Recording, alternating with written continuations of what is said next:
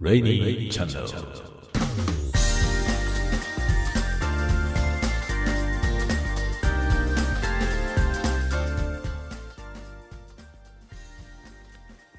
こんばんは、鈴雨レインです。レイニーチャンネルにせんにじゅうさんねんいっかいめの収録となります。皆様、新年明けましておめでとうございます。えー、現在いちがつようかになったところですね。いちがつようかになりまして、ごぜんいちじじゅうさんぷんに収録をしております。真夜中でございますね。実はですね、こんなに遅くなったのにはちょっと理由がありまして、えー今ですね、部屋を模様替えしております。え模様替え大作戦中で、収録環境をですね、改善するために部屋を、えー、模様替えしてるんですけど、だいぶ整ってきたということで、新体制で動画の撮影をですね、やってみたという、初めてやってみたというのをさっきまでやってました。で、どうなったかと言いますと、失敗しましたまあこういちじかん撮影したにほんぐらいですね、にほん動画を撮影したんですが、いずれも使えない感じの、えー、仕上がりになりましたので、えー、でもね、手応えはいろいろありましたんで、明日また、えー、リベンジしようと思っております。まあそれを今片付けまして、さあポッドキャストを撮ろうかなとというね、えー、流れでございます。そしたらもういちじ過ぎていたというですね、深夜の、えー、収録となりました。えー、まあ皆さんまたあの今年もですね、レイニーチャンネルよろしくお願いします。引き続き去年の、えー、後半と同じような感じでですね、えー、主に映画の話をするという、そういう感じのコンテンツとしてやっていこうと思っております。で、これと別にですね、もう一つ、えー、酔いどれたわごトークというポッドキャストをやっております。そちらはですね、もともとはスタンド エフエム というアプリでやっていた音声配信なんですが、スタンド エフエム がポッドキャスト配信できるようになりましたので、えー、それに対応して今ポッドキャストとしても、えー、リリースしているという、そういうことをやっております。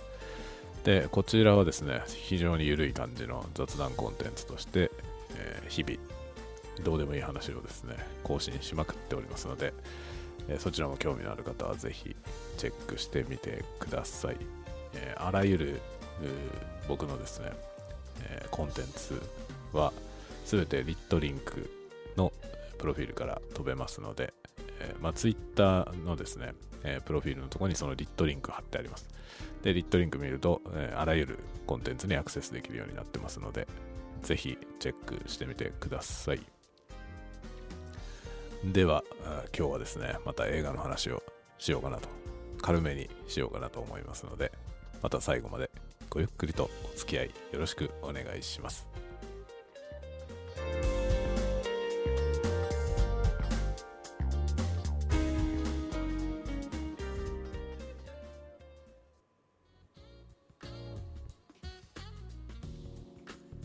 はい、改めまして、こんばんは、鈴雨レインです。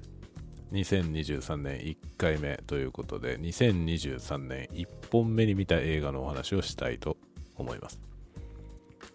実はですね、年末に公開された映画でございます。あの、ミニシアター系というか単館系の配給の作品ですね。で、北海道では札幌を皮切りに、えー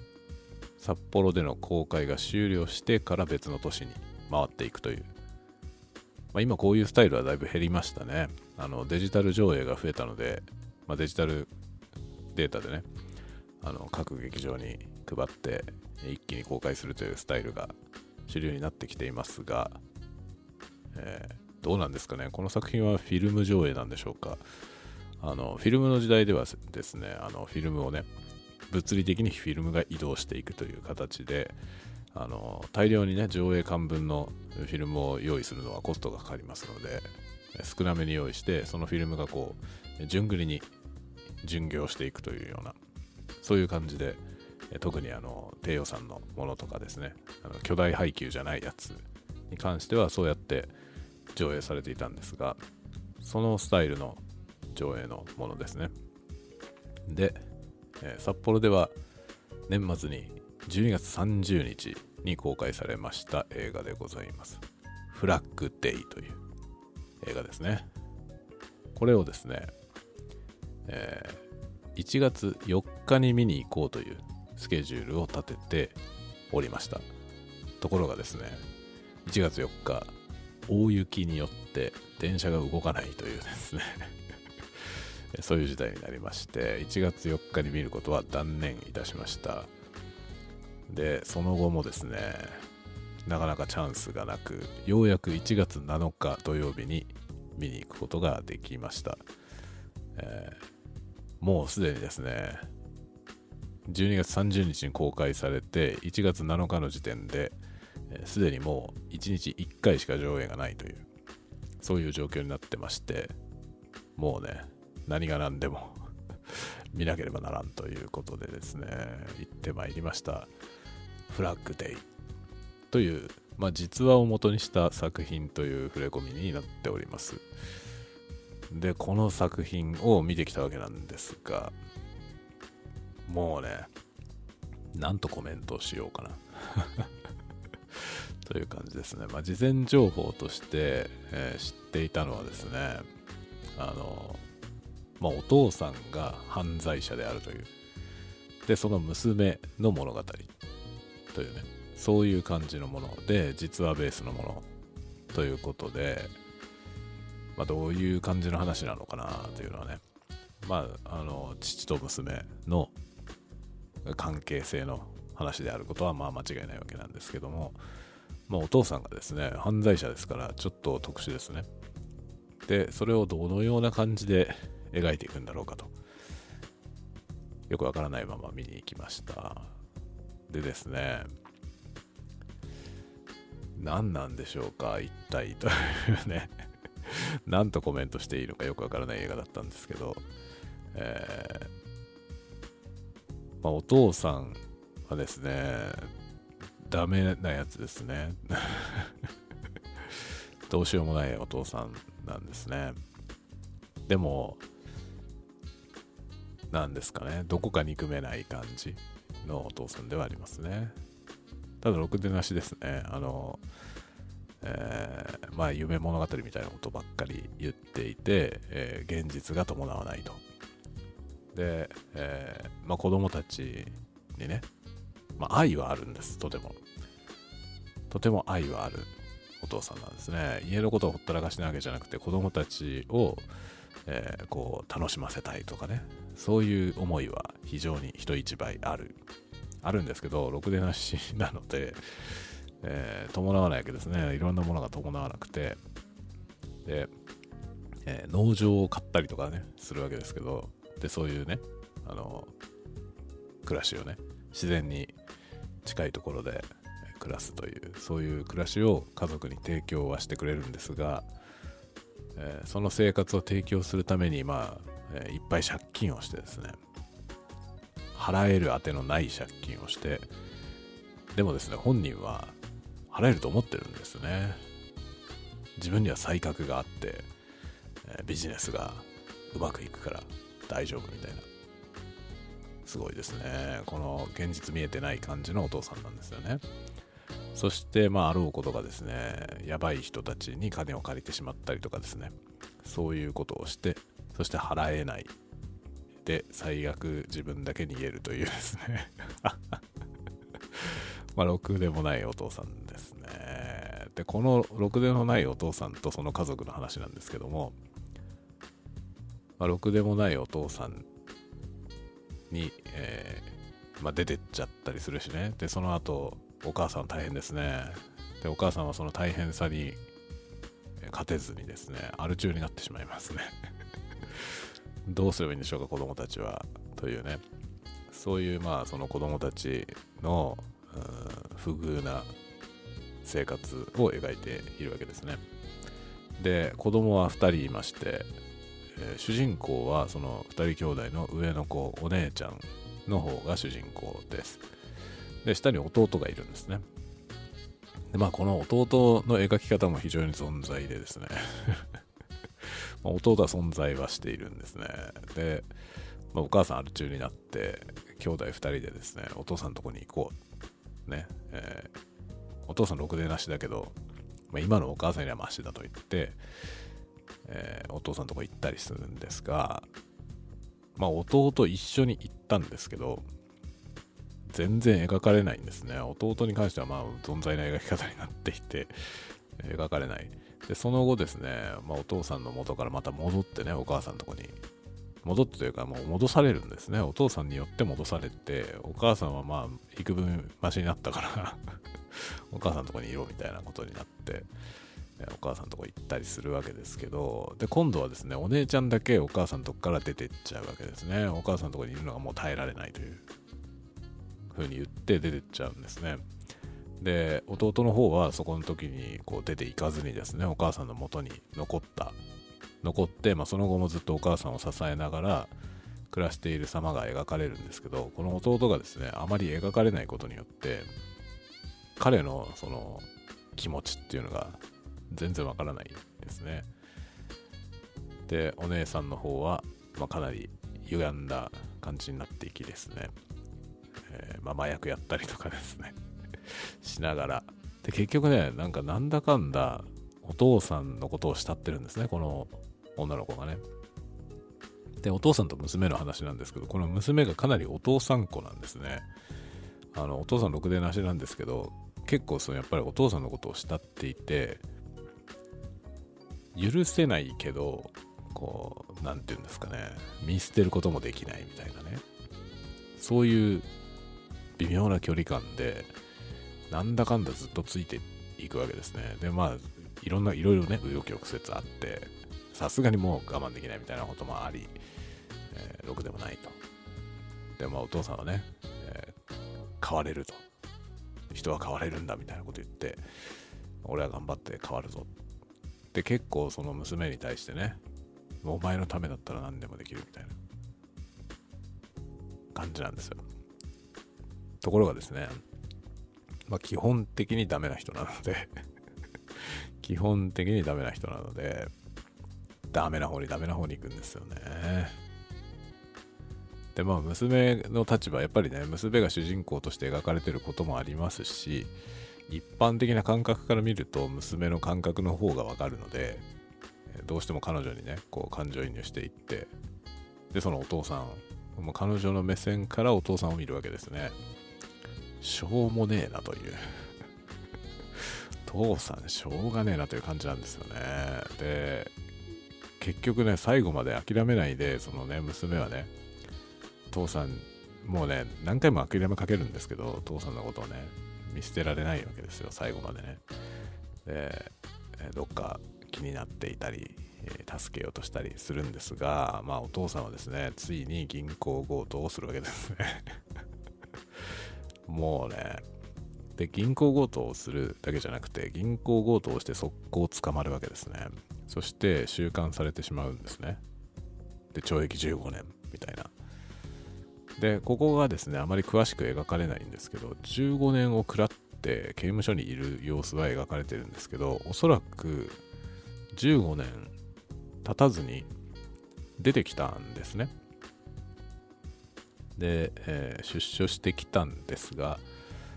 まあ、出所してきたことはまあ伝えずにですね、娘には伝えずにいつの間にか出てるという、でまた再会するみたいな展開あるわけですけど、まあこのお父さんがですね本当にダメなやつ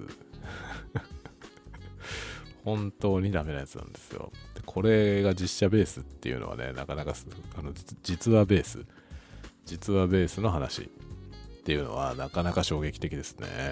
やっぱりろくでなしってはいるんだなっていうそういうことなんですよね。お父さんね、まあこのお父さん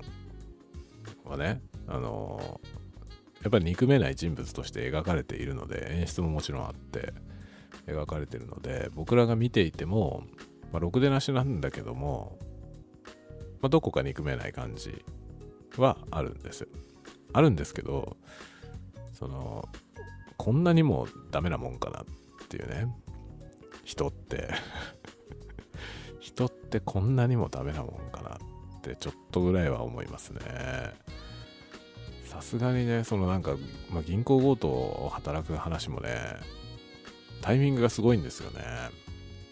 えー、っていう、そのタイミングでそうなっちゃうのみたいなね、感じなんですよ。だってね、今すごい前向きな話してたところじゃないみたいなそれがね強盗になっちゃうんだっていうね。まあお父さんはね、まあ、もちろんその困窮していたり、えー、破産していたりとかですね、金銭的には常に困ってるわけですよね。もちろん困ってはいるんですよ。でちゃんと働こうと仕掛かることはあるんですが、まあやっぱりちゃんとならないわけですよね。やる気もないんだよねで自分のね、まあ劇中にもそのセリフに出てくるんですけど、そのお母さんのセリフとして出てくるんですけど、お父さんはまあ嘘つきであって、その自分のついてる嘘で自分自身が騙されてしまっているということを言ってるんですけど、まさにそのタイプなんですよね。自分で出任せばっかり喋ってるうちに何が本当か分かんなくなってしまってる。で自分には才覚があると思い込んでいるんですね。だけど思える根拠がないんですよ、どこにもなんでそんな風に思えるのかなっていうね。何一つ実績がないのになぜか自分には才覚があると思い込んでいるんですよね。すごいですね。このね、なんていうのかな、その実話を元にした話であるっていう前提が最初にあるので、こう成立してるというかね、話として見られるわけですけど、これ実話ベースじゃなかったとして、これがフィクションだったとしたら、このキャラクターはあまりにも嘘くさすぎて、説得力がないんですよね。リアリティがないんですよね。いくらなんでも、こんなにね、何にも一回も成功したことないのに、そんなに自信持って俺には才覚があるって言わないでしょって思っちゃうし、そのさすがにね、娘がいろいろね、あのろくでなしであるにもかかわらずとてもよくしてくれるわけですよね。ちゃんと信じてくれてね。で、でそれにそのことに感激して、こう泣きながらね、そのお父さんもね泣きながら俺は変わるみたいなこと言うんですけど、そう言っておきながら何も変わんないんだよねでそこまでそこまでひどいことあるって思っちゃうじゃない。だからこれがもしフィクションでこのキャラクターが作られた誰かの創作のキャラクターだったとしたら、このキャラクターちょっとやりすぎで説得力がないキャラクターになっちゃうと思うんですね。ところが実はベースでこの人なんで、こういう人が本当にいたというね、そっかっていう驚きがありますね。まあろくでもないんです。本当にろくでもなくて、まあで結局そのなんていうんですかね、えー、バッドエンドというかね、デッドエンドですねもうどん詰まりまで行ってひどいことになって終わるというね。でそのそういうお父さんですね、決して悪いお父さんではないけど、でもお父さんとしてはダメだろうなっていう、そういう感じのね人物、その人物と娘の関係性を描いているというね、そういう感じの作品ではありますね。ただね、あのまあ実はベースの話によくありがちなことですけども、実話を元にしてこういう映画を作るっていうね、まあ、もちろんそれはいいんですけど、そうするとですね、この物語によって何を伝えたいのかということがね、普通フィクションはこう何かテーマ性があって伝えたいことがあってフィクションを作ると思うんですけど、あの実話ベース、まあ、ド, ドキュメンタリーの場合、あのドキュメンタリーはね、ドキュメンタリーを通じて何かを訴えることになると思うんですよね。でこの実話ベースの映画っていうのはその微妙なところで、ドキュメンタリーほど事実ではないし、若干多分脚色はされているわけですよね。でかといって完全なフィクションでもない。でもこのこの人物をね映画にしようという動機があったわけですよね。何なんだろうという何を見せたかったんだろうかっていうことがいまいちわからないですね。もちろんねこのろくでなしのお父さんの人物とそれにこう、えー、なんていうのかな見捨てきれずにね最後まで気にはかけてでも迷惑を被りまくったこの娘という人物を描いてですねで結局のところ何を考えさせたかったんだろうかっていうねなんかこうこの、この結論が何かあってその結論を伝えたいっていう作品ではないと思うんですね。この物語を見せることによってあなたはどう考えますかというそういうタイプのね問いかけだと思うんですけどその問いかけの意図が分かんないんですよね何を見せたいんだろうろくでなしの親だけどやっぱり親子であるから親子っていうのはこう、えー、腐れ縁というかね切っても切れないもんだよねっていうことなのかどういうことなんだろうというのがねで娘の側もあの、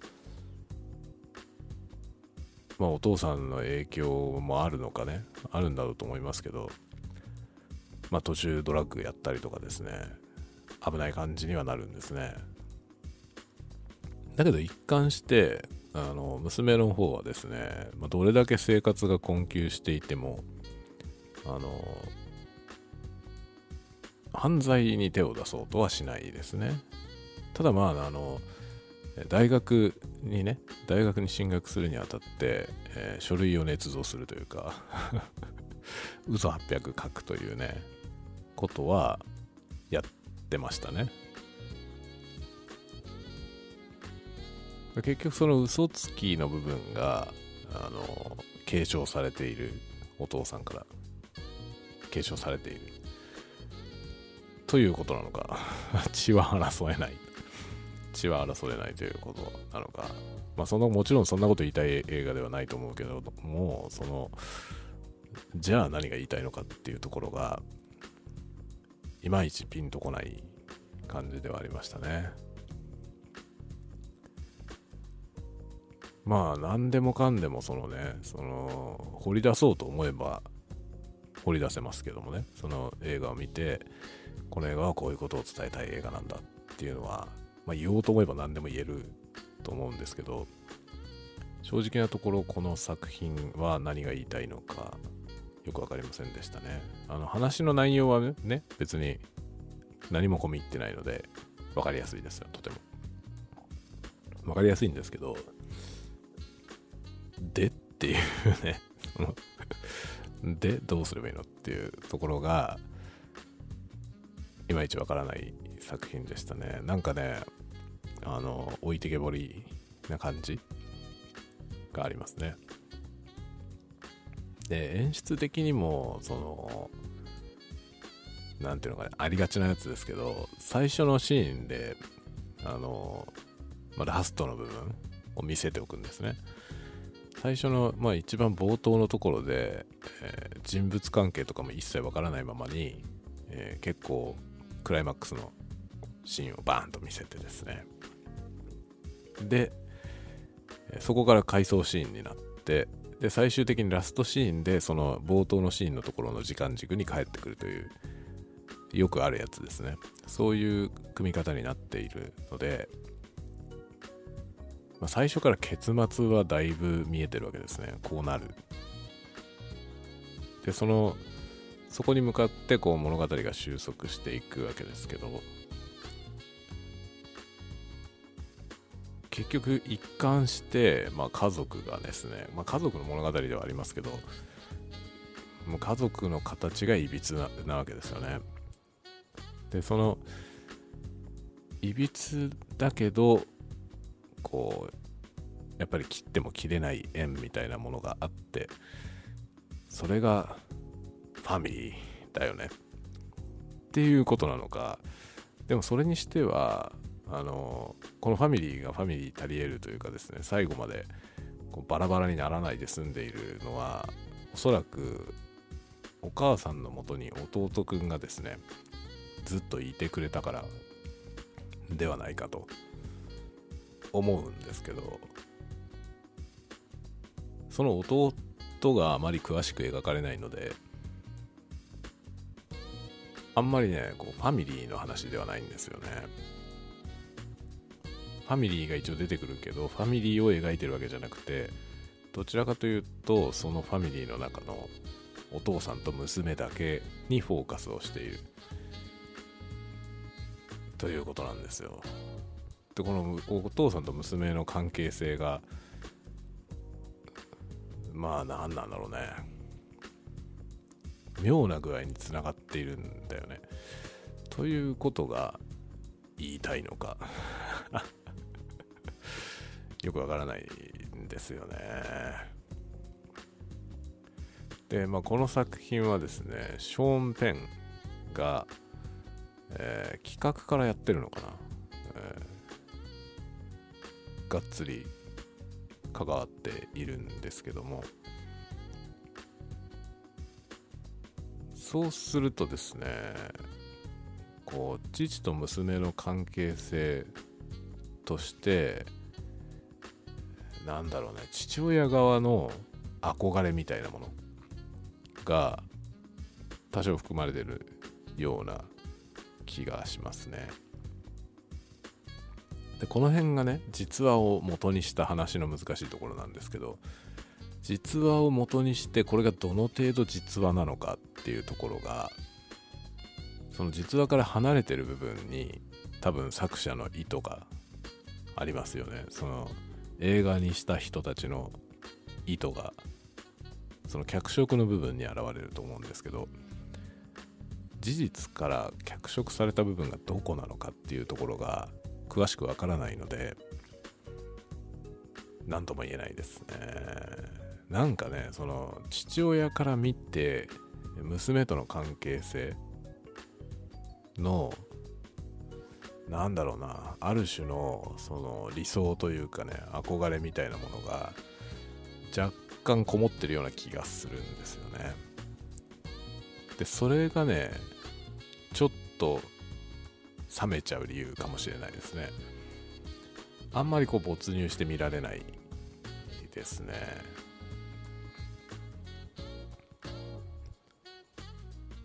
そこがね難しいところですね。この作品をどう評価すればいいかがわからないというか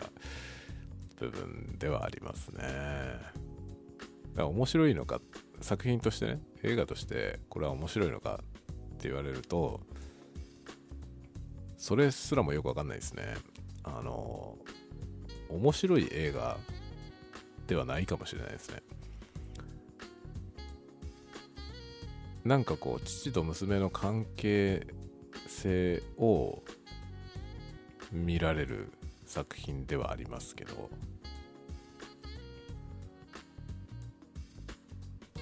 娘から見た場合のこの父親ってものが、まあ僕がね自分が娘じゃないからわからないっていうのもあると思うんですけど、まあそのね女の子から見て父親っていうのがどういう存在なのかっていうのが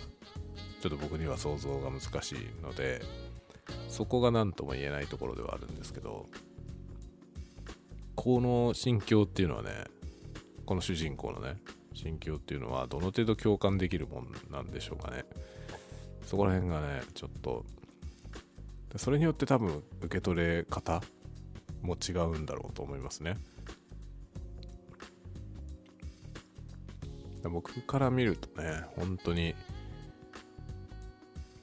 ろくでもないしょうがねえ親父だなっていう感じは受けますよね。でここまで本当反省しない人っていうのはいるのかっていうで反省してないようにも見えないのよね。ちゃんと反省してるっぽく見えるんだけど、それと行動が何も伴わないっていうね。なんか反省してるみたいな感じを見せた直後に銀行強盗しちゃう人なんで、どうしようもないですよね。もうその時点でもう見限るしかないよね。なんでそうなんだよお前はっていう。まあ実際ね、その娘もその収監された時点で何なんだよって感じになって、まあ、そこからちょっとね縁が遠くなったりはしてましたけどね。でまあ最終的にはね、結局その出所してきて印刷屋をねやるんだ、小さいビジネスだけどって言ってねやるんだって言って、まあ、改心したかに見えるけど、もはやねあの映画の視聴者として一観客として見ているともはや信用できないわけですよね、この人のことは。だから出所してきてね、俺はまあなんか社会復帰するんだみたいなこと言ってるけど、本当にっていうね。でなんか印刷屋やってる、いや本当にって感じで、まあ一応やってんだよね。やってんだけど結局そのね印刷屋の技術を使って偽札を吸って、最後最後その偽札犯としてえー、警察で追われてっていうね、まあ、そのシーンが冒頭のシーンとして使われてるわけですけど、まあ、最終的には偽札を吸って、えー、警察に追われて挙句に死ぬという、そういう終わり方をした男の話ですね。なんか救いようがないんだよ本当に。でこの救いのない親父は憎めない人物ではあるんですけど、かといってあんまり同情もできないですね。いやだもうほんとひでえなっていうおめえはさっていう感じなんでね。だその懲役じゅうごねん食らって、でまあ多分じゅうごねんまではやらずに出てきたんだと思いますけど、出所してきてね。で出所してきて割とすぐですからね、銀行強盗で捕まって、でね、あのー、出てきてね出てきてすぐ偽札をするというだからやっぱり普通の人じゃないよね。普通の人じゃないですよ、この、この感覚は。やっぱなんかどっかおかしいですよねこの人はね。でも根っからの犯罪者ではなかったと思いますね。そういう感じじゃないんだよね。まあ、犯罪者をやるにも間抜けすぎる間抜けすぎるんだよね。悪い人ではないと思うけど、でもろくでなしっていうね、いるんですねこういう人というね。そういう感じの映画でしたね、フラッグデイ。でこのフラッグデイっていうのはなんか国旗記念日みたいなものらしいですね、アメリカのね。でこのそのフラッグデーに生まれた、要するに誕生日がその国旗の記念日であるという人物がそのお父さんなんですよ。でそれがタイトルにまでなっているんですけど、その根拠のない彼のね根拠のない、えー、自信みたいなものの根っこに、そのね自分の誕生日を国を挙げて祝ってもらえるという、別にその人の誕生日を祝ってるわけじゃないんだけど、たまたまその国を挙げてみんながこうお祝いをする日に生まれているから、そういう祝日にね自分の誕生日が重なっているから、自分の誕生日をみんなが祝福してくれているという風な錯覚になって、それがこの世になってるみたいな描き方なんだけど、そんなことあるそんなことあるってちょっとね、そこら辺もだから懐疑的になりますよね。日本でいうと何、建国記念日とかですよね。建国記念日に生まれた人、にがつじゅういちにちとかが誕生日の人が建国記念日にね、まあ、自分は国と同じ日に誕生日だから国と同じぐらい価値がある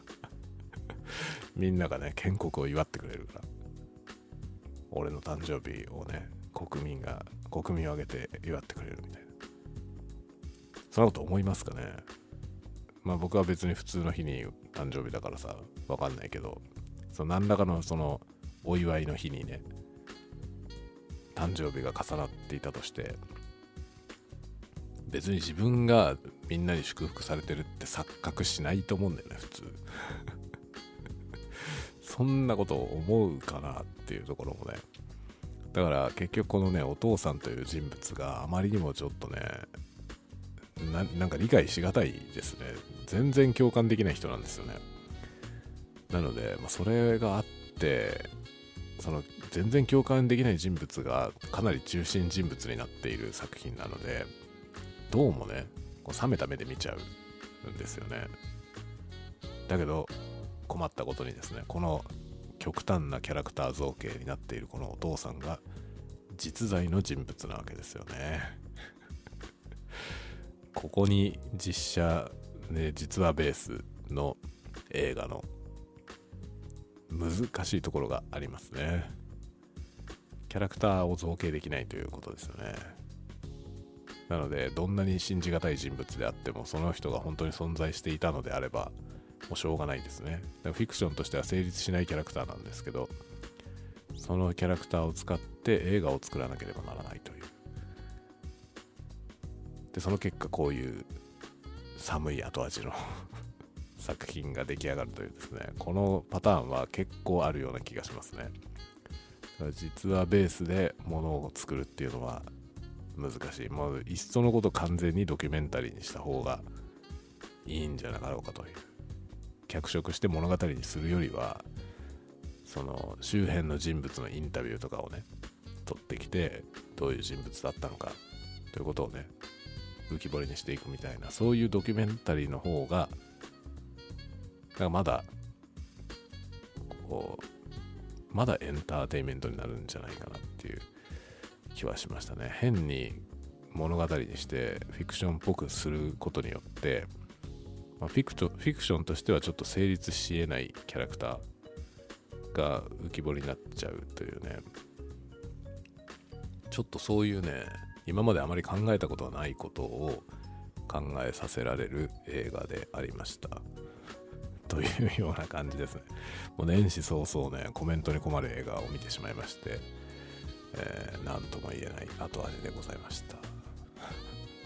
というわけで、今日はフラッグデイをご紹介しました。